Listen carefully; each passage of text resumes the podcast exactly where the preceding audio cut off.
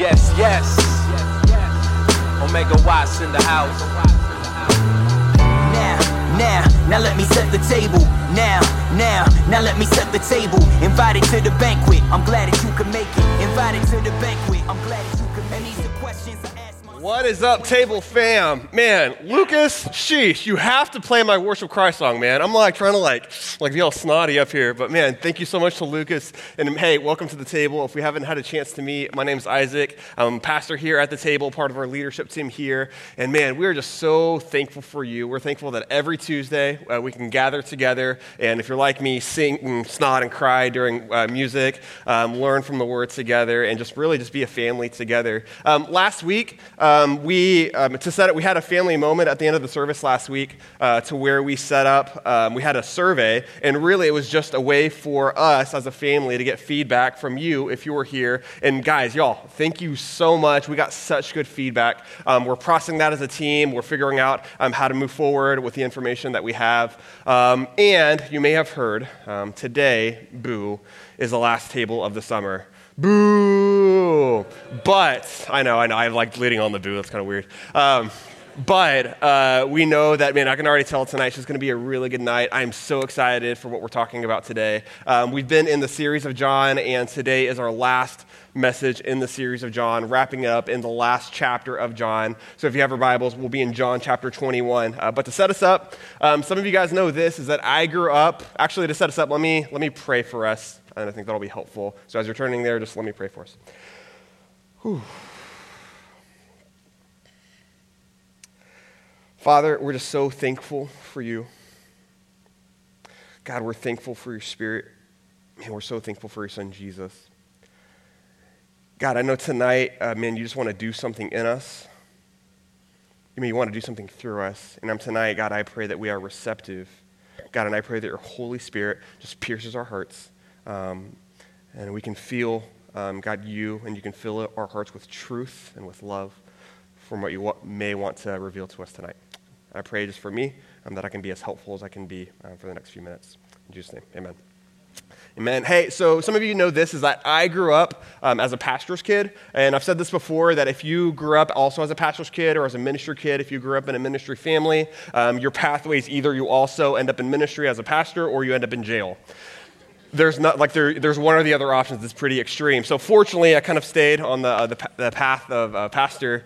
Um, but I had a lot of these uh, different experiences growing up um, in this ministry family to where I had these different experiences. So I was part of this one youth ministry um, when I was in high school. I was like 15, 16, 17 years old, um, where I was part of the musical worship band. And there would be these Friday night services. Um, so we would kind of gather students, so these are like teen, um, middle schoolers and high schoolers, and even some people, college age, would come to these, we call them youth services, um, on Friday nights. And I en- um, encountered conflict because um, I liked being involved in this, but also Friday nights. Are you guys aware that a lot of things happen on Friday nights? Like there's football games, and there's birthday parties, and there's other fun things. And I'm like, I want to like go do fun things, but here I am just playing in this in this ministry, right? And then I'm like, I asked them, well, why are why are they on Friday nights? Why can't they be on like another night of the week? I don't know, Tuesday. Tuesday seems like a pretty good night to me. Um, why are they on Friday nights? And here's what they said. They said, oh, it's because bad things happen on Friday nights. I'm like, really? They're like, yes, like drugs and sex, and they may even kick little kids. I'm like, what are you talking about? I stole that joke if you've heard it before. Um, so, like, I'm like, okay, so we're gonna have an event on a Friday night for people like not, you know, like Thursday and Saturday exists, right? Like people can just choose to do those things on other days, right? So I just had this kind of, I enjoyed it, but also had a lot of curiosities around awareness when it came to like where people actually were. And I just didn't know if the ministry was like the path that I wanted to head down. Um, I get to college and I start out in college as a business major, um, but then I ended up switching my major to film. Um, and when, after I switched my major, um, there was this guy that was a few couple years older than me. And um, I asked him, "Hey, man, so why? Like, what are you going to do with your with your film degree, with like a video production degree?" And he says, "Oh, man, I'm definitely going to use it for ministry." What I told him was, "Oh my gosh, That sounds amazing, man. That sounds so cool. But what I thought was, dude, that's so lame. I would never do that right? Like I would never, like I'm pursuing that this really cool like film degree. I was like really excited about it. In my head, I'm like living in New York. I'm at this time David Letterman's like hosting late night shows, and I'm like I want to produce like a David Letterman um, uh, late show. That sounds really cool. Um, I don't use it for ministry. Why? Why would I do that? So I just had just growing up with my experience and kind of thinking through my long-term trajectory. Um, I just had a lot of questions and curiosities around this idea of ministry right?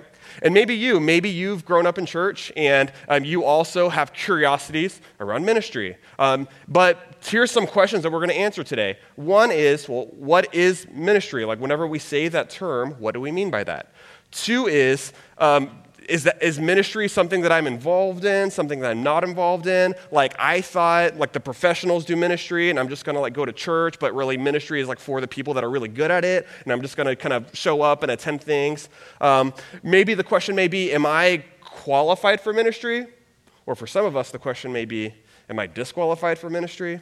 Right? So, ministry is the thing that we're going to talk about today. And if you have your Bibles, we'll be in John 21, uh, verse 15. Um, as we're even talking and mentioning about this word uh, ministry, I know that some of us, you haven't given two thoughts ever about ministry, right? Which is really honest and real. And if you're probably if you're new to this whole church experience, you're like, I literally like ministry of magic. I'm a Harry Potter fan. Like maybe is that like the type of ministry we're talking about?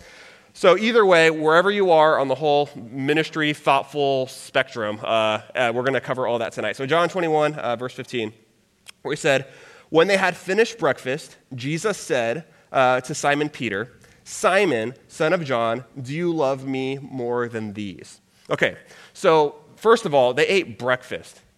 Who here loves breakfast? Okay, that's not me. Actually, don't eat breakfast.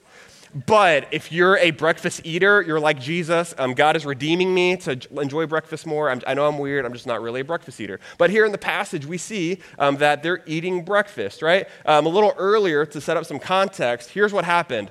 Um, in the chapter before, Jesus had just resurrected from the dead. Okay, y'all don't hear me. I'm going to the side. One more time. Jesus had just resurrected from the dead, right? Okay, this side, this side's winning. And I know, like, I didn't mean to like church guilt, y'all, but like at times that can just sound so, if you grew up in church, that can just sound so commonplace. Where we just say, yeah, Jesus, you know, died for your sins and rose again. Like we just say that a lot of times in church, but like I just want you to really like think through that. A guy predicted his own death, and then it happened. He also predicted his own resurrection, and it happened. That's incredible.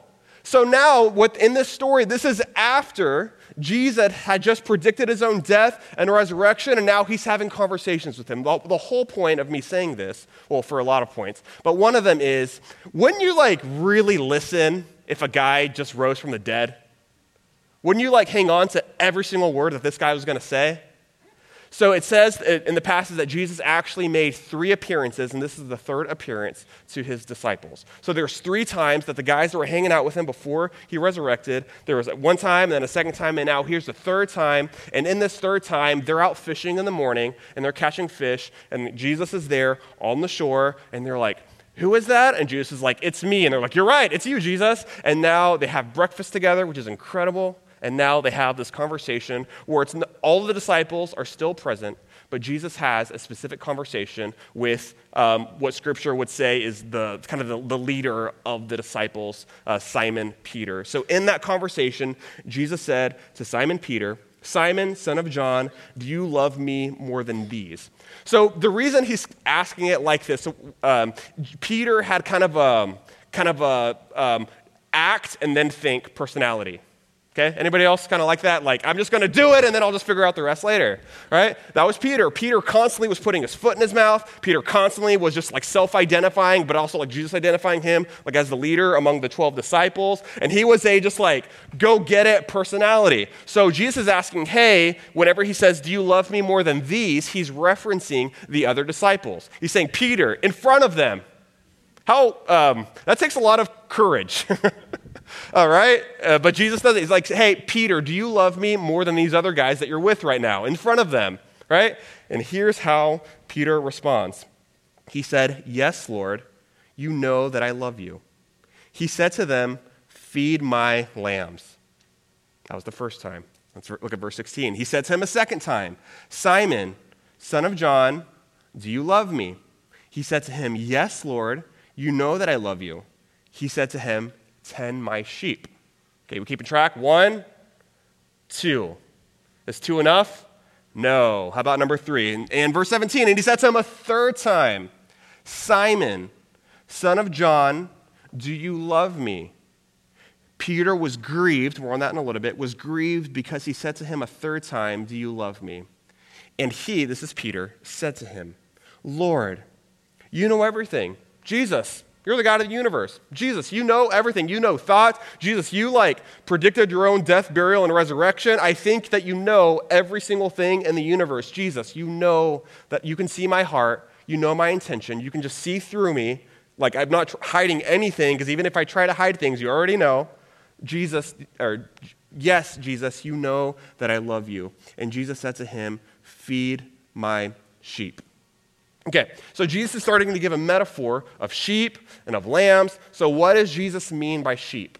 What Jesus means by sheep is all of us, right? Sheep is a term that Scripture uses, that Jesus uses, as a way to describe people that are following him, right? So, if you consider yourself as a follower of Jesus, you are, I wish there was a better animal, it's sheep. That's what we got, right? We got, we, are sheep, right? And, and the way that, the reason part that Jesus uses sheep is because have you ever, like, seen a sheep? They are incredibly helpless, right? They need to be guided everywhere. They are dumb.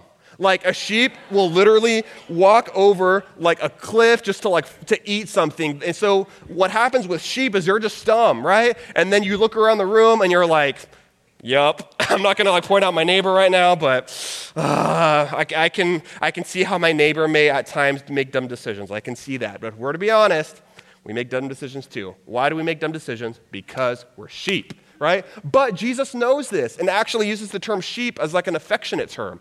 Hey, Jesus saying, hey, look, I know you're dumb, right? And I love you. I know you're going to do really dumb things, and I'm here for you. So, as Jesus calls us sheep, Jesus refers to himself, earlier in John, he refers to himself as the great shepherd. And what does a shepherd do to sheep? A shepherd cares for the sheep, a shepherd leads the sheep, a shepherd protects the sheep, right? A, protect, uh, a shepherd nurtures the sheep right?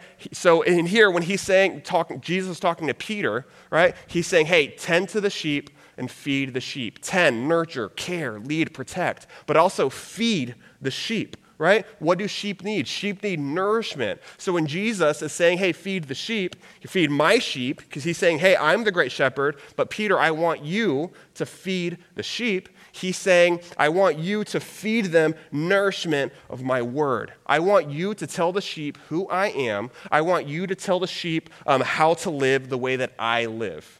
Okay? So there's sheep, and sheep need a shepherd. Um, so there's this really interesting thing, though, because Jesus is the great shepherd, but Jesus also entrusts sheep to lead sheep. It's kind of weird, right? So Jesus entrusts Peter as a fellow sheep to lead sheep right? So this is like this idea of being an under shepherd, where Jesus is the great shepherd. Peter is not the great shepherd. Jesus is the great shepherd. But P- Jesus is entrusting Peter to be an under shepherd to help care for the flock and lead the flock. So um, there's this really weird tension of like a player coach thing going on, right? So you're playing, you're playing in the game, right? But you're also kind of coaching and leading, but also you have to be mindful that you are also a sheep. So you're not like, you're prone to like being dumb sometimes. And that's Peter, right? So here's, so tending and feeding, right? Tending to the sheep and feeding the sheep, this is what we call ministry, right? Ministry is tending to sheep, Ministry is feeding sheep. Ministry is caring for sheep. Ministry is protecting sheep. Ministry is leading sheep. So, whenever we're talking through ministry, um, we're talking about sh- um, shepherding, shepherding sheep that sometimes do things that are really amazing and at times do things that are kind of frustrating, right? So here's the big idea. Here's the big idea about ministry um, ministry gives life meaning. Ministry gives life meaning. Okay? So, what do I mean by that? Here, I want to talk about four truths, four truths about ministry to really unpack what we mean by this big idea that ministry gives life meaning. So, number one, every Christian is called to ministry. Every Christian is called to ministry. If you identify as a Christian, if you say, hey, I'm following Jesus, hey, I want to follow Jesus with my life, hey, I profess, I've been baptized, I want to, I want to follow Jesus, right? You are called to ministry right? Jesus here is calling Peter to ministry, and Peter is leading the way for every Christian, every believer to do ministry. And again, ministry is um, feeding sheep, tending to sheep, nurturing sheep, and every Christian is responsible um, to do ministry. Now, you may have thought that ministry is like for the paid professionals, right? Ministry is for, hey, I thought ministry was working for a church. Hey, I thought ministry was like for the really good people that like have gone to seminary and the people that just like really know what they're doing and the people that are just like really good when it comes to Christian faith. Like for me, like yeah, I'm a Christian, but like I don't really do ministry. Like I just I just kind of let other people do ministry and I'm just going to like show up to a group and attend the table sometimes and I'm just going to may- maybe serve, maybe not serve, but I'm just going to let other people do ministry. And as um, um, with all the love in the world that I can give you, if you're following Jesus, you are called to ministry. If you're following Jesus, if you're a Christian, your responsibility as a Christian, as a Jesus follower, is to tend to sheep, other, other Christians, to help feed them, to love them, to nurture them, right? Like, look around the room. Look around the room. These are sheep, right? And um, it's not just the people on staff that are responsible for caring for sheep. It's sheep also care for sheep, like Peter. If you're following Jesus, you have this responsibility um, to, to love and to serve others, right? So it's not just for people working for a church. Actually, I, the, best, the best thing that can happen is people that are like working for a corporate environment that are also doing ministry right? And also, you can work for a church and not do ministry. How do I know that? Because that was me. That was part of my story. Um, so before this church, I was working as a communications director um, at a church back in Texas. And probably for my first two years there, I was on staff at this church doing communications, a lot of graphic design, um, a lot of like social media stuff, a lot of emails, and I was not doing ministry. I was just working for a church. It's a very big difference. You can work for a church and not do ministry, but also you can not work for a church and do this incredible, nurturing, tender, feeding ministry. And I think the best examples for this are my really good friends, uh, Bree and Josh Celestin, right? So, so Bree and Josh, so Josh works for a church. Bree does not work for a church. Unlike me, Josh did, does use his video background. So Josh does video here at First Orlando, does video production, and uses his video background as a way. So like video for him, like he's like super creative, and if you've seen stuff, like they're incredible. But video for him is really just an excuse like to get to know people so then he can do ministry like with them and to them. It's incredible, right? And so Josh just like grasped that, whereas me, like it took me a long time to try to like figure that out. Um, and Bree, Bree um, works uh, for Advent Health as a physical therapist, and Bree also like is really, really good physical therapist and does like a really good job there, um, as well as integrates ministry with where she's working, as well as does so much ministry around here, meeting with people to care for them and to love them. And I just think it's such a really good picture. They're also married, which is awesome. Uh, I just think it's such a good picture of like doing ministry while working for a church, but also I, most of us won't do that. And all of us need to do ministry. So I think Bree is just a really good example of how to do ministry and integrate ministry into um, the, the job that's not, not for a church, or what we would classically think through as a ministry church. Um, back, this really interesting um, um phenomenon happened back in the, in the, 1950s to where there were these things called um, revivals. So in the 1950s, um, what would happen is you would get like the one um, preacher, the one evangelist, the one revival, and what would happen is they would stand there and thousands of people would come to listen to one person speak. Right? And that one person had the load of all the ministry. And then thousands of people got saved. And then thousands of people then didn't really keep up with their faith. Why? Because it's one person. That's a lot of work for one person. That's a lot of weight to bear. So, um, if you've heard of the, um, the Great Reformation, where the scriptures went from the clergy to the hands of the people, that's the next great revival, or that's the next great thing that needs to happen in church world, where ministry needs to go from the quote unquote professionals that aren't really professionals to everybody. Okay? Ministry is for everybody. Every Christian is called to ministry. Number two, no Christian is disqualified from ministry. No Christian is disqualified from ministry. All right? As I'm saying this, and you're just like thinking about ministry, and you're thinking about your life, and maybe that's something that you aspire to, but you're also thinking about, you're being honest with yourself, you're being honest with your own life, and you may be thinking, Isaac, you don't know what I've done. Look, yes, ministry may be for everybody, but everybody is not me. Because thinking through the things that I've done, that I've willingly participated in, I just, oof, I just, it, it just wouldn't, people don't want me, right? I'm not good enough.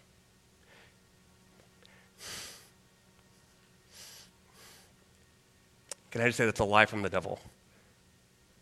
It's an absolute lie that any ounce, any ounce of a thought of you feeling disqualified. Hey, look, if you feel like you're broken, if you feel like you're a sinner, if you feel like you've messed up, welcome to the family, y'all. You may be saying, You don't know what I've done, Isaac. You don't know what I've done, right? Like, look, we're all messed up. We all have mistakes. Nobody is disqualified for ministry. No Christian is disqualified for ministry, right? Um, the greatest ministry can actually come out of your greatest failure. The thing in your life that brings you so much shame is the very thing that God can use in order to propel you forward, right? So here at the table, we call ourselves a banquet for the broken because some of us, we like to think that, oh, yeah, I'm awesome for ministry. You definitely want to use me. I have no baggage.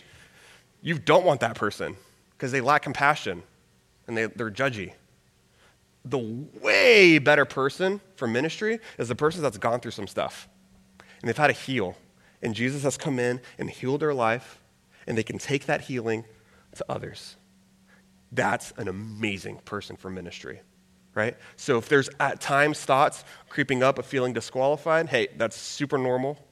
That's super normal to think that way, but it's also a lie. And the fact is that if you're following Jesus and you're a Christian, you are qualified for ministry. And this is exactly how Peter was feeling as well, right? So, um, so Peter actually sinned, denied Jesus three times, to where people would ask him, Hey, are you following Jesus? And Peter was like, No, no, no, that's not me. That's not me. And he did that three times. So whenever Jesus asks Peter, Peter, do you love me? Yes, Jesus, you know that I love you. Okay, well, feed my sheep. Hey, Peter, do you love me? Yes, Jesus, I love you. Okay, well, tend to my lambs. Hey, P- Jesus, Peter, do you love me? Ah, he's grieved. Why is Peter grieved? He's grieved because he vividly remembers his former self. He remembers denying Jesus. He vividly remembers it. And those thoughts grieve him. I think for those of us, we can relate. We think through our times when we sin. We think through our times whenever we just have done the wrong thing. We didn't do the thing that we wanted to do, but we kept doing the thing that we didn't want to do. And we think through that, right? And it grieves us. Again, that's part of the Christian experience as Peter did, right? And Jesus redeems Peter's experience in the same way Jesus can redeem your experience, right? So, like Peter, so um, right now, Jesus is commissioning Peter back into ministry, where Peter had a stumble, Peter had a fall, Jesus picks him up, brushes him off, said, All right, Peter, let's go. Come on. We're not done with you yet. And tonight, my hope and my prayer is that tonight may be a recommissioning for you for ministry to where maybe you came in feeling disqualified, maybe you came in feeling not good enough, maybe you came in feeling shame, and Jesus is saying, like Peter, hey, all right, let's heal you, let's get you the help you need, let's get good people into your life, and let's recommission you for ministry. Let's go. That would be incredible if that's your story here tonight. Number three, um, every Christian, similar to number two, but every Christian can use their story for ministry. Every Christian can use their story for ministry, right? We may think through our stories, maybe not things that we've actively participated in, but perhaps it's things that have been done to us. Perhaps it's that person that we really trusted that really wounded us and hurt us, right? Perhaps it was that, that family situation in your life that just really like messed you up. And you have no idea why that happened and have no idea why God would allow that to happen. And look, I really don't have all the answers to. I don't know why God allows certain things to happen, but here's, here's what I do know is that God loves you, that God is with you, and that whatever reasons for why that may have happened, um, God uses it to redeem it, and now there's an opportunity to use your story for good to use the things that you've experienced to help other people who've also experienced similar things. I love what Alex said last week um, whenever he said that, hey, look, whenever we've been hurt, we have an option. We can either cause more hurt or we can bring healing, but we can't do both. And as we think through our story, right? As we think through our story of, of, what things that perhaps of things that have been done to us, Jesus says, Hey, I see you. I love you. I'm sorry that happened. I'm with you. And now let's use your story to go and bring healing to others. Ministry gives life meaning. Ministry gives life meaning. These things in our life that have happened to us that we don't know why they happen, I don't know either, but here's some meaning that can come out of it is that you can use, use that, your experience, you can use your story to look forward and help somebody else who's experienced similar things. Ministry gives life meaning. And number four, every Christian will find their purpose in ministry. Every Christian will find their purpose in ministry. Right? What do I mean by that? Man, I meet with you guys one on one. Um, we talk a lot in small groups. Like I know I, um, I'm like I feel kind of weird because I'm a like a middle millennial, which is like not cool anymore. So now I'm 31, so I'm kind of like venturing out of young adult life, of considering myself as a young adult. I'm like holding on for dear life. I'm like, no, no, I'm still a young adult. but the reality is, is that I'm the reality is, is I'm getting older, right? But what I know about young adults, what I know about people in their 20s, um, is that there's a lot of life direction going on there's seeking life direction going on. There's a lot of, I don't know what to do with my life going on. There's a lot of, I don't know who to date going on. There's a lot of, should those be my friends or not be my friends going on. There's just a lot of, like, I don't know what to do. Um, I don't know what to do going on, right? Um, at least that was my experience, and I was in my 20s, but I'm probably alone. You probably don't feel any of that currently, right? Look, there's a lot of, lot of life direction, a lot of just trying to find purpose, a lot of, sometimes you can get to a space where actually um, are not just in survival mode. Like for some of like, I don't think about like long-term life planning. Like I'm just trying to survive today. I'm just trying to survive this week. Like today is the it's the 20 the 21st, right? The 20 today's the 20th. Like rent's in 10 days. I'm stressed about that. Like I'm just trying to survive, right? I don't have time to think about purpose, right? But then you but whenever you're still enough, you still kind of think like, man, I would love to be married one day. I would love to have a dream job right? And for some of us, we have more space to kind of think through that. So more frequently, you think through like long-term life stuff. You think about where you want to be in five years, 10 years. Some of you are incredibly driven. You have like a one-year plan with a 60-day plan, with a five-year plan, with a 10-year plan, with a 40-year plan. And you're like, I'm on it. And then you're like tracking yourself, right? As like the, the scorecard. And you're like, I'm doing well. I'm doing well. And then something happens. You're like, oh, okay, a little bit of a setback. But like you plan, you regroup, you re-strategize. All right, let's go. And you have this incredible life plan in front of you. Here, it's, it won't can I just be honest? It's not going to happen.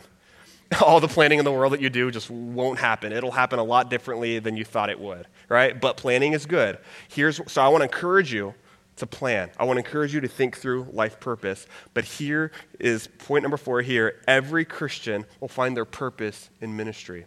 Ministry gives life meaning. If you're trying to find meaning, if you're trying to find purpose outside of ministry, you're going to be searching for the rest of your life. You will never find it ministry gives life meaning, right? So, um, uh, my wife and I, so I think I've mentioned, so we were kind of looking at houses and we eventually like got a house, but um, there was this, um, uh, the yard was a mess, an absolute mess.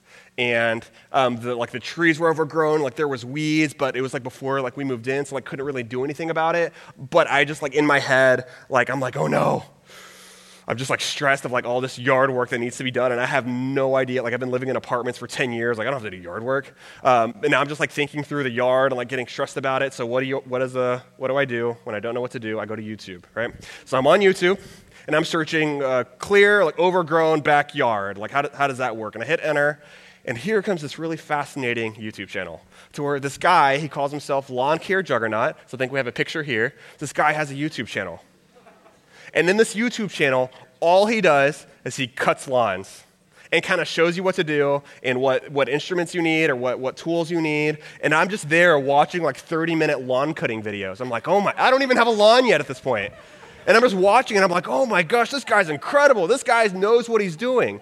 So then I watch one of the videos, and actually, here's a clip of one of the videos. I found it. Yeah, here's, here's a clip. Welcome, welcome back. All right, we are here for another one. We're going to be talking about this insanely tall grass. And uh, I've got a few things that I just have to uh, say before we get started. First off, we are up a hundred. I'm sorry, 950 percent this month, and uh, that's quite impressive. And as you can see, we've got over a million minutes of watch time. That's insane. You know, the thing that I wanted to do when I started this channel is help other people out, not only in business. Um, but you know, I'd like to teach them my techniques that I've learned over the years because I spent a lot of a lot of time learning them. But the same thing with business and uh, with my self development. I mean, there's a couple things I'm passionate about in my life, okay? I'm passionate about my family. So obviously, I want to grow there. I'm passionate about uh, and in with my family, obviously my marriage, but I'm also passionate about my business. I'm passionate about lawn care, as you can see, and I'm also passionate about my personal development. Um, you know, that's everything in there. Obviously, family, business, um, my internal self, you know, my self-esteem, the way I hold myself, my charisma, all of that, as well as my my personal connection with Christ. And so I like to communicate those things in this channel. If that's what you like hearing about, if that's what you want to know about, this is a channel for you. Stop delaying, just go ahead and subscribe, hit that notification bell. I promise you will not be let down. Okay, so now that we got that out of the way, this just in. I didn't know this, but people that are not cutting their own grass and people that do not own a lawn care business like watching lawn care videos. I don't get it. It blows my mind, but you are my type of crazy, okay? We share in, in a mutual addiction of the love of lawn care. Ah, he totally called me out. Isn't that awesome? I had no idea he was a believer. He was following Jesus whenever I just subscribed to this random YouTube video. And then I'm just watching. This is not even the first video I watched. I'd already watched like three or four of them.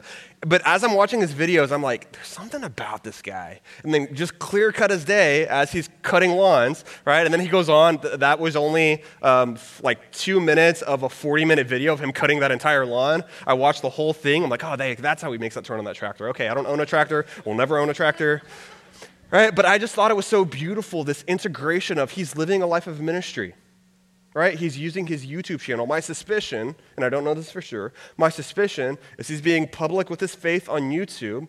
My suspicion he's also being public with his faith off YouTube, right? He's a normal guy. He cuts lines. He has normal conversations. My suspicion, if he's talking about Jesus in YouTube, he's talking about Jesus with his family, with his friends, with other lawn care people, right? That's this beautiful integration of, of what ministry can look like, just tending to people, helping people, tending to the sheep, helping the flock, feed them and to nurture them and protect him, while his job has nothing to do with like working for a paid ministry position. He cuts lawns. He's really good at cutting lawns, and he does ministry. That's my hope for all of us is that you love Jesus and you love people and you love ministry very few of us, and we're going to see this here in a little bit, very few of us will end up on a church staff. Very few of us will end up going overseas as a missionary, right? And if, if especially with the missionary stuff, man, I'm really excited to talk about that here in a little bit. For most of us, for 90, 95, 99% of the room here, you're going to be working a non quote unquote like professional ministry job. And here's what I want I want you to be a really good employee. I want you to be really, really good at your job. I want to get really good at your job. And I want you to do ministry. And I talk about, I want you to talk about Jesus at your job, and I want you to talk about Jesus not at your job. And I just want Jesus to be this thing that's just all consuming in your life with Jesus as the great shepherd, right? As he's tending to the sheep. And all of us, it's not just for the people that are paid, all of us get to practice as under shepherds. And all of us get to practice being pastors and shepherds, tending to the sheep. That's what I want for every single person here in this room. Right? Ministry gives life meaning. If you're looking for meaning, both backwards, at why things have happened in your life, as far as forwards, how can I kind of orient myself towards purpose and life direction, you have to consider ministry as you're thinking about the future of your life. You have to if you're following Jesus. So, looking back at our text, right? So, here's what Jesus says, though, because it's a really strong call.